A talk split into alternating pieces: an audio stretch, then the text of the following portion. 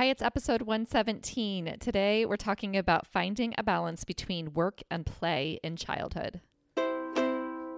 You are listening to the Simple Families podcast, a Q&A style show that brings you solutions for living well with family.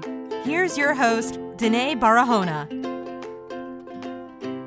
Hi there, it's Denaye. Thank you for tuning in. This is the final week of the month, and we are wrapping up a conversation about play. Earlier this month, we talked about rowdy play and open ended play, and today we're talking about the value of work versus play. Today, I have an interview with Jean Marie Pinel. She's the face and the voice behind Voila Montessori, which is a blog and community focused on teaching parents the benefits of Montessori. But she's also the founder of the Be the Best Parent You Can Be Summit, and that's how I found her. Jean Marie has interviewed me both last year and this year, and I've learned so much from participating in it and hearing from the other experts. I highly recommend you check it out. I'm going to put the link to it and along with the link to Jean Marie's website in the show notes. You can find the show notes at simplefamilies.com forward slash episode 117. But before we dive into today's episode, I want to bring you a quick word from the sponsor. Today's sponsor is Care of. Care of is a monthly subscription vitamin service that delivers completely personalized vitamin and supplement packets right to your door. When you go to the Care of website, you take a quick and easy five minute quiz. I actually thought it was pretty fun. The quiz asks questions about your diet, your health goals, your lifestyle choices, and helps to identify areas of need.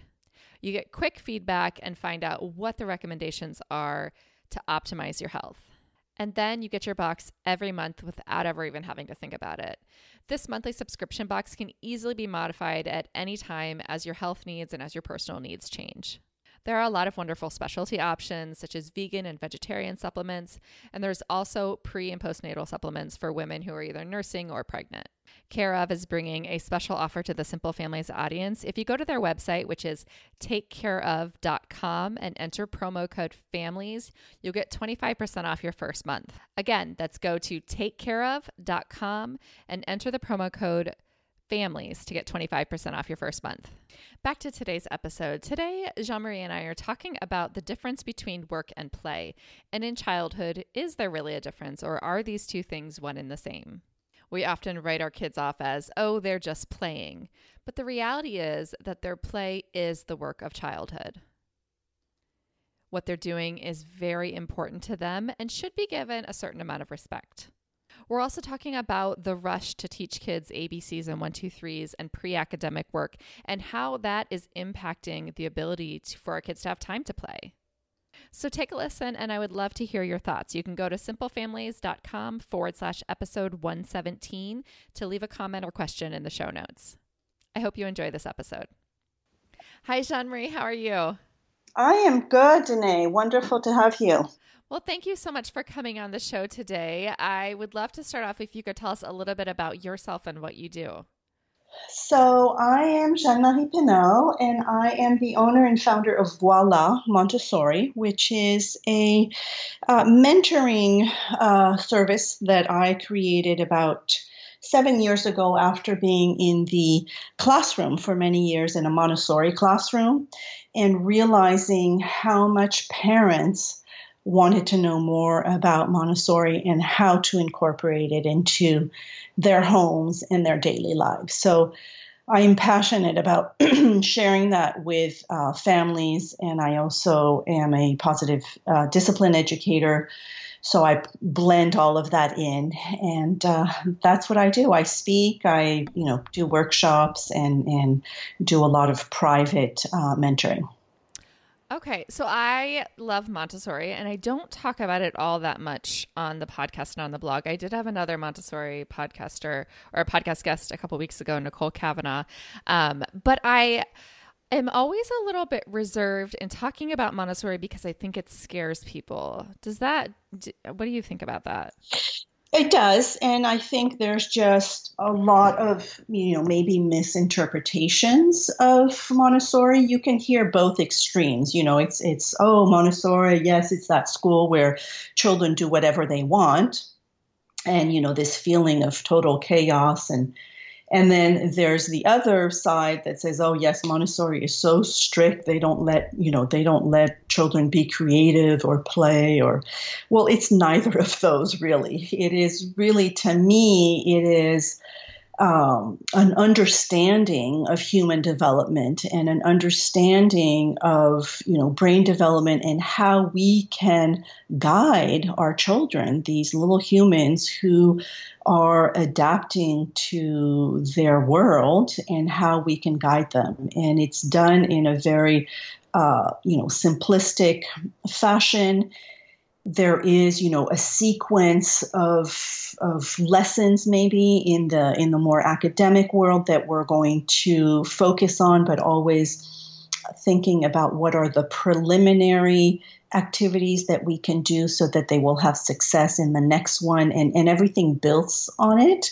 But it's really about this understanding that children come to us with this intrinsic need to learn and to adapt to their time, place, and culture. And that we all have it within us to want to learn about our surroundings, wanting to, to know how to adapt and, and do well. And this is, you know, this is so strong in our young children that we take their guidance or, or we let them lead us as to what it is that they're wanting to learn each and every day, as opposed to imposing our agenda and you know today you need to learn about the color green when they couldn't care less right? So we're really it's really about it being child led but there are limits. It's it's Montessori. We say that it's freedom within limits. So it's really about having boundaries, but within those boundaries, the child is free to to do what they need to do to learn. I think freedom within limits is an excellent parenting philosophy as well. And I think maybe that's one of the things that's misunderstood too about Montessori is that it's not just a curriculum, but it's actually a philosophy that can be really beneficial in applying to parenting and child rearing at home. Oh, completely, and that's that's the work that I do. Really, is to, uh, you know, really bring it out of the classroom. I mean, for me, Montessori is like I said, it's really an understanding of human development. And so it's, I work with families from, you know, uh, pregnancy. So I, I, I always say Montessori is a way of life from conception to you know to whenever uh, it, the education model is really from birth to 18 years of age but like you say it's really a way of life and it's a way of, of really seeing the child and understanding the child and understanding what their needs are. Yes, I completely agree. And I don't have any formal background in Montessori, but I have done a lot of reading, and my kids went to Montessori school for several years. Um, and I, one of the things that we've really adapted at home, we've adapted a lot of Montessori philosophy at home, but one of the things that we've adopted is that we call play work. And this makes me think of a quote by Fred Rogers, Mr. Rogers, which is famous and I read all over and it always resonates with me when I hear it. The quote is Play is often talked about as if it were, were a relief from serious learning. But for children, play is serious learning. Play is really the work of childhood. And in Montessori, the play and everything that the kids do is called work. Can you explain a little bit about that dynamic and why that word is chosen? Well, for me, I mean, it's it's chosen to to really bring respect to whatever activity they choose. It's really because you know, like you say, it is really they they are adapting. They are figuring things out. So everything that they do can be perceived, you know, to us as play because it doesn't look so serious or they're, you know, they're making a mess or or whatever. But that is all work because they are figuring uh, they're figuring things out. They're, you know, figuring physics and, and science and, and sensorial and all of that. So it is the work. And it's true that in the classroom, we, you know, all of the activities on the shelves and everything are called work when you see a child you know, using it, you could definitely think that they're playing, but they are so focused and they are doing some very elaborate uh, brain development work. Um, so yeah, it makes me yeah. think that if I was at my computer writing a report or writing an article and someone came up to me and said, All right, Denaye, we got to go. We're going to the mall right now. And I'd be like, Wait a minute, hold on. Like, no, I'm in the middle of my work. Like, I can't just get up and leave right now. I would feel very disrespected if someone did that to me. But we do that to kids all the time. When they're yes. in the middle of their play, we'll just walk up and be like, All right, it's time to go. Put it away. Yes. And I, we don't give them that respect that even though uh, to us as adults it looks like just play it, it, looks just like just like play i hate to say that so right, um, lightly right. but it looks so unimportant when the reality is this is their life's work at that very moment because kids live in the moment yes and you bring up a very good point and this is something that i really try to you know remind parents and, and anyone who works with children is this idea of respecting their concentration and respecting their flow. We you know we talk about how important it is for us to do uh, you know good work. We need to be focused and concentrated. I know for me i you know i even have a app on my computer that that blocks me from any distractions or whatever and and and you're right. With children we don't have that same respect. So we are constantly um, you know and especially in, in more traditional um, settings we are are you know have a schedule and every 20 minutes we're going to tell them to change activities and to put things away and and do that and do this. Whereas in a montessori environment we're going to have what we call uninterrupted work cycles. So again the, the, the word work but it's really about letting children be in their flow so that they can choose an activity they can repeat it as many times as they feel necessary to actually gain the knowledge from it or, or master the skill. And then when they feel satisfied, they will put it away, take a rest, go have a conversation, or you know, go have a snack or choose another activity. But we're really respecting that flow of them working at their own pace. And I think this is really, really critical, and especially at home as well, is when a child is doing an activity, is is playing, is um, you know, focused on something, please do not interrupt them. Like step away, you know, observe it from afar, make sure that they're being safe. I mean, the only time you would want to interrupt is if, you know, they're hurting themselves, somebody else, or, or you know, really damaging something. But other than that, really, you know, let them go through that flow because we don't always know what they're learning or what they're focused on. And it's really, really important to let that happen. And when they look up, you will also notice that they have this sense of, of being satisfied, like they, they've they've gotten something, you know, something clicked in their brain. And there you can, you know, maybe ask what they were doing or or you know help them clean up or or whatever. But really as much as possible to to learn to not interrupt our children when they are playing or or working as we like to call it yeah, and when we think about it as work, I think it transforms the importance and respect given towards it. And I actually caught myself recently. Um, I was folding the laundry, and my daughter came up and she like used her arm and swiped all of it off of the back of the sofa. She's two, so she does things like that, which drive me bonkers. Mm-hmm. Um, but I said to her in a firm voice, I said, That is my work. I said, I need you to help me pick this up because this is my work and I'm really focused right here. And it's just, like, I caught myself, I was like, did I just call folding the laundry my work? But it is. And I but think, it is, yeah. Yeah. And it needs to be respected, just like if I'm sitting at my computer doing some work for my job. Um, that whatever we're doing and we're focused on is our work. And that I really want that to be respected because I don't expect someone to come up and interrupt me when I'm in the middle of folding the laundry or doing the dish doing the dishes maybe is a little bit different um, because you you can kind of I don't know, whichever. I mean, I think there are certain tasks that we need to we need to do start to finish and to put them away.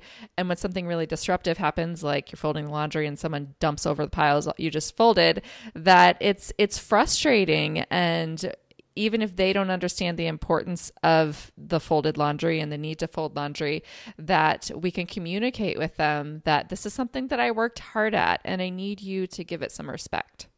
That and I might, um, and this is my my mentoring that comes in, and and I apologize, but at this point, I would maybe even invite her to show her maybe how to fold one of the the smaller piece of of um, you know laundry that you have. So because sometimes those those acts are also involve me, like I'm going to mess it up so that you can involve me, if that makes sense. Yeah, or curiosity, absolutely. Exactly, exactly. So, yes, they're testing, you know, their boundaries to see a little bit what your reaction is, but sometimes it's also involve me, show me how to do this as well. So this is again, you know, a wonderful learning opportunity to show them how they can participate in that work as well.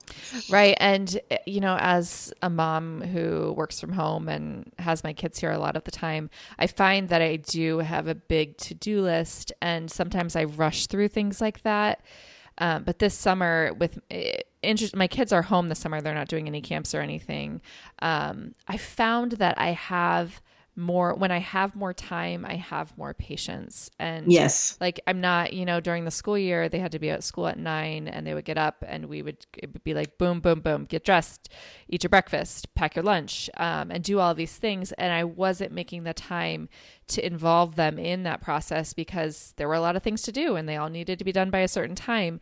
And it's been really nice this summer to not have those deadlines. And I'm able to really slow down and to involve my kids in the work that I'm doing and to make it their work as well. Um, and it, it, it makes me feel more calm and more relaxed. And I think that reflects on them as well. So, but then there's this idea of all work and no play. And I think that when we talk about play, it's really important to give our kids time to play openly and free and to sort of do whatever it is that they want to do. Um, but how do we balance that with the need to do all this academic stuff that we think young children should do, like ABCs and one, two, threes? So again, I would say follow their lead because again, I think the the more academic things are our own agenda and maybe our fear that they're not going to be able to succeed or or whatever. Where you know, children are fascinated with everything that surrounds them. So when a child uh, when we are really aware of that and we are really observing, we will be able to see when they are fascinated by the symbols of our written language, for example. And there we follow their lead and we, you know, let them know what the sound of these symbols are. And, and, so forth. So it happens naturally. It's not our agenda of, you know, I have to teach you, you know, your ABCs by the time you are such and such an age. So I think we need to take a lot of the pressure off of us as the parents that we, you know, have to have our children be at a certain stage at a certain time. Every single child is different. Every child on the planet goes through practically the same milestones, more or less at the same time, uh, more or less in the same sequence, and that we just need to accept that they're all different, and we we can't be uh, comparing them with each other. And I think we really need to let go of this, you know, urge to to stuff their brain with with you know what we think is essential and really follow their lead as to what is essential to them. Right but it's it's hard. I mean i it is. I know those things at my core but i still find that there's so much pressure coming down from um, from other parents from the school. I actually, this year, my kids are not returning to Montessori school next year. Um, they were at a new school this year since we moved to New York. And I was feeling a lot of pressure for just this, this idea that my kids need to be checking all these boxes. And it just didn't feel good to me this idea. Right. That, you know i'm like I, i'm sending you to montessori school so you can develop on your own timeline in your own ways and then to go into a conference and say that these boxes need to be checked at this when you're five years old you need to be able to do this and when you're four and a half you need to be able to do this.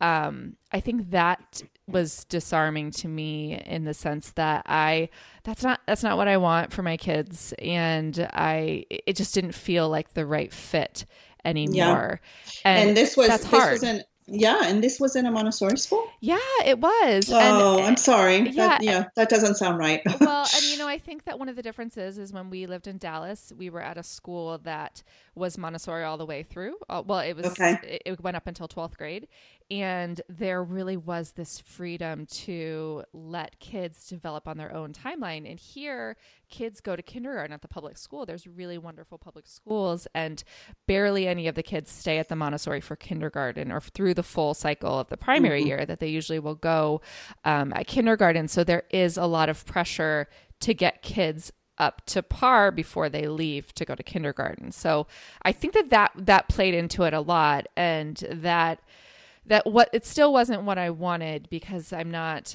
I, I, we're thinking about homeschooling. So I'm not thinking I'm thinking that I don't want to be doing the public school at kindergarten quite yet anyways.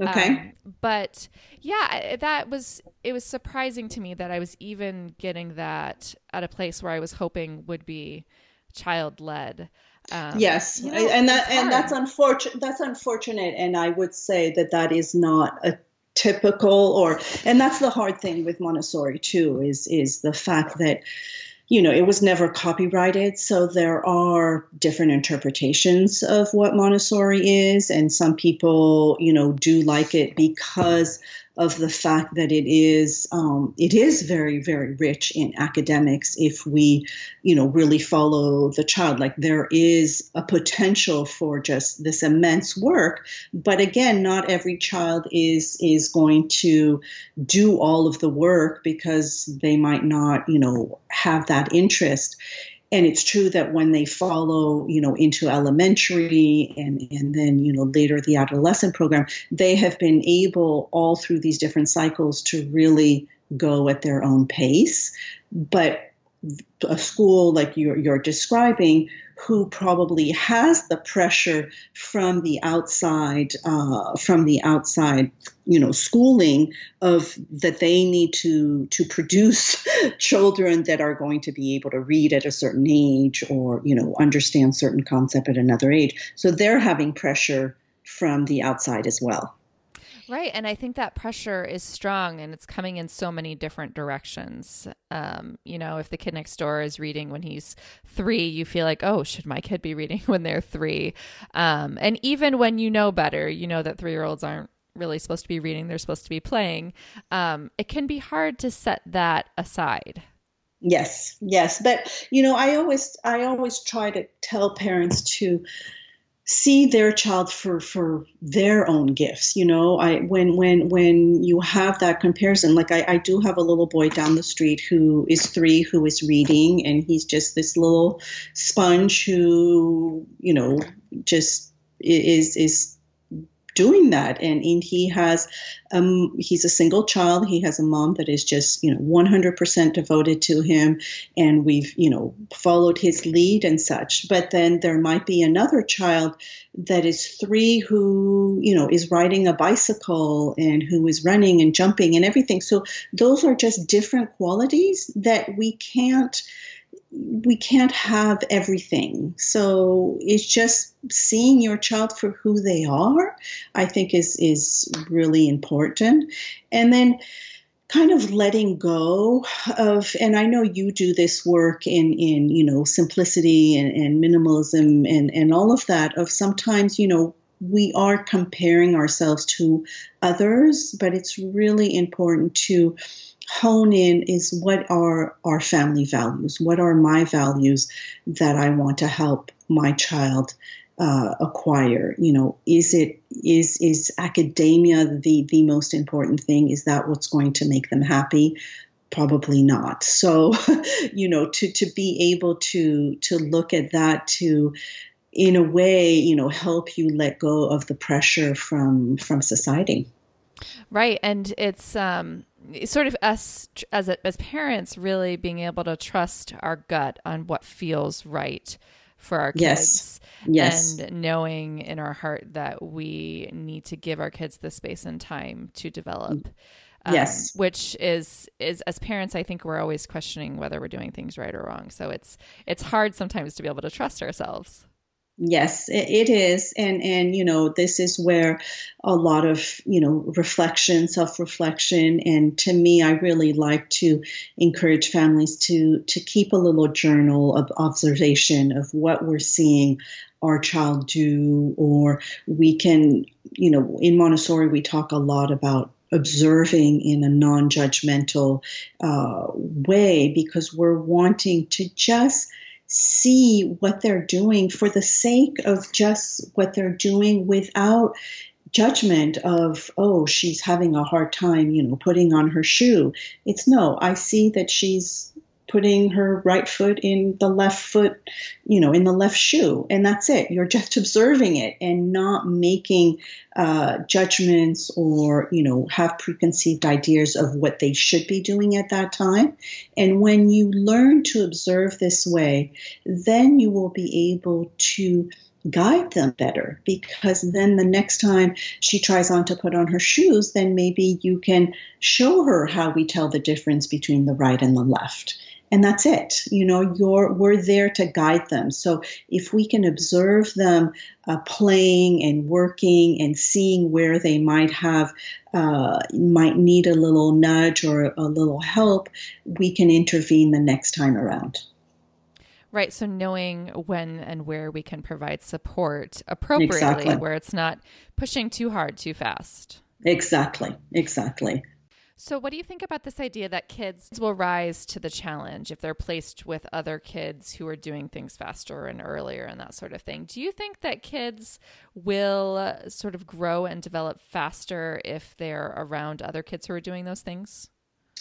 So I believe that children will, you know, grow at their own pace. But I do what I really, really love in the Montessori classroom at least is this notion of mixed ages. And this does really, and I have seen it, witnessed it, is the young child who is around an older child who is doing something that they don't yet have the skill to do or they haven't been shown how to do it yet is really motivated to do whatever the lessons or the activities before uh, need to be done so that they can do that. So having older children or having children, you know, that are a little bit more advanced does definitely motivate you, um, as opposed to, you know, the traditional classroom where we keep children that have the th- same birth year together. Well, they don't really have the motivation to do things differently or or you know aren't motivated to to try harder because they they don't see where where that's going to lead them. And then the other thing is that I love also in that mixed age uh, classroom is that the older children get to practice the skills that they have learned by teaching the younger children or by you know being of assistant to to a younger child who's having a hard time with an activity they will you know out of the goodness of their heart they will come over and say would you like me to help you or show you? And and I've witnessed this and it is just beautiful to see how children will help each other and motivate each other. Yes, there's so much to be said about having kids being exposed to both older and younger children. Yes. And I think, and I've seen that so much now that I have two children and seeing them interact with each other. And it's the ways that they teach each other and slow each other down um, and speed each other up sometimes. I think my daughter, being the second child, has learned so much from her brother, and he has also learned how to tailor things to her understanding and to her needs as well. And yeah, there's there there is so much value in that. And i that's definitely something that i want to want to keep doing for my kids is keep providing them that environment even if it's just a play environment because i think exactly. you know it's mm-hmm. if it's at the playground like seeing ki- older kids or younger kids and not directing my kids to stay with the kids of their age that i think they really should be able to socialize across a, a wider range and and you you will often see like if you really let them they will gravitate towards the people that they feel they will be able to learn from. I mean children are really always wanting to learn and and and, and adapt and and really um, so if we really let them you know lead themselves from that intuition that i think is so pure and so strong in our children, they will gravitate to towards those people that are going to teach them a new skill or that are going to you know show them a new game or something just by by that instinctual uh, need that they have yes there's actually my son does karate and there's an older girl in the class i don't know she she looks like she's maybe around seven and he's four and he's been asking to have her over for a play date um, which I think is really sweet, but I also haven't really given it much um, thought because I feel like she's older. She probably doesn't want to hang around with a little four year old, but I probably should. I mean, who knows? I think that maybe that could be a really valuable friendship for both of them and, and it might be, and she might be an only child or the youngest, or and and she would benefit from you know being an older sister role for a few hours. So yeah, you you never know, and and I think it's important to validate those uh, needs in our children when when you know and not not dictate what we think is right or wrong. Right. Following the lead of our kids, right? Exactly. Exactly. so important. Yeah. Yeah. Well, thank you so much for talking today with me, Jean Marie. This has been really fun. Yes, it has been. Thanks for having me. All right. And I will talk with you soon. All right. Thanks so much for tuning in. I'm going to put a link to Jean Marie's website and her summit, the Be the Best Parent You Can Be summit, in the show notes at simplefamilies.com forward slash episode 117. If you have questions or comments, please leave those there. I'd love to hear from you. If you enjoyed this show, please take a second to leave a rating or review in iTunes. Your support is greatly appreciated. Have a good one.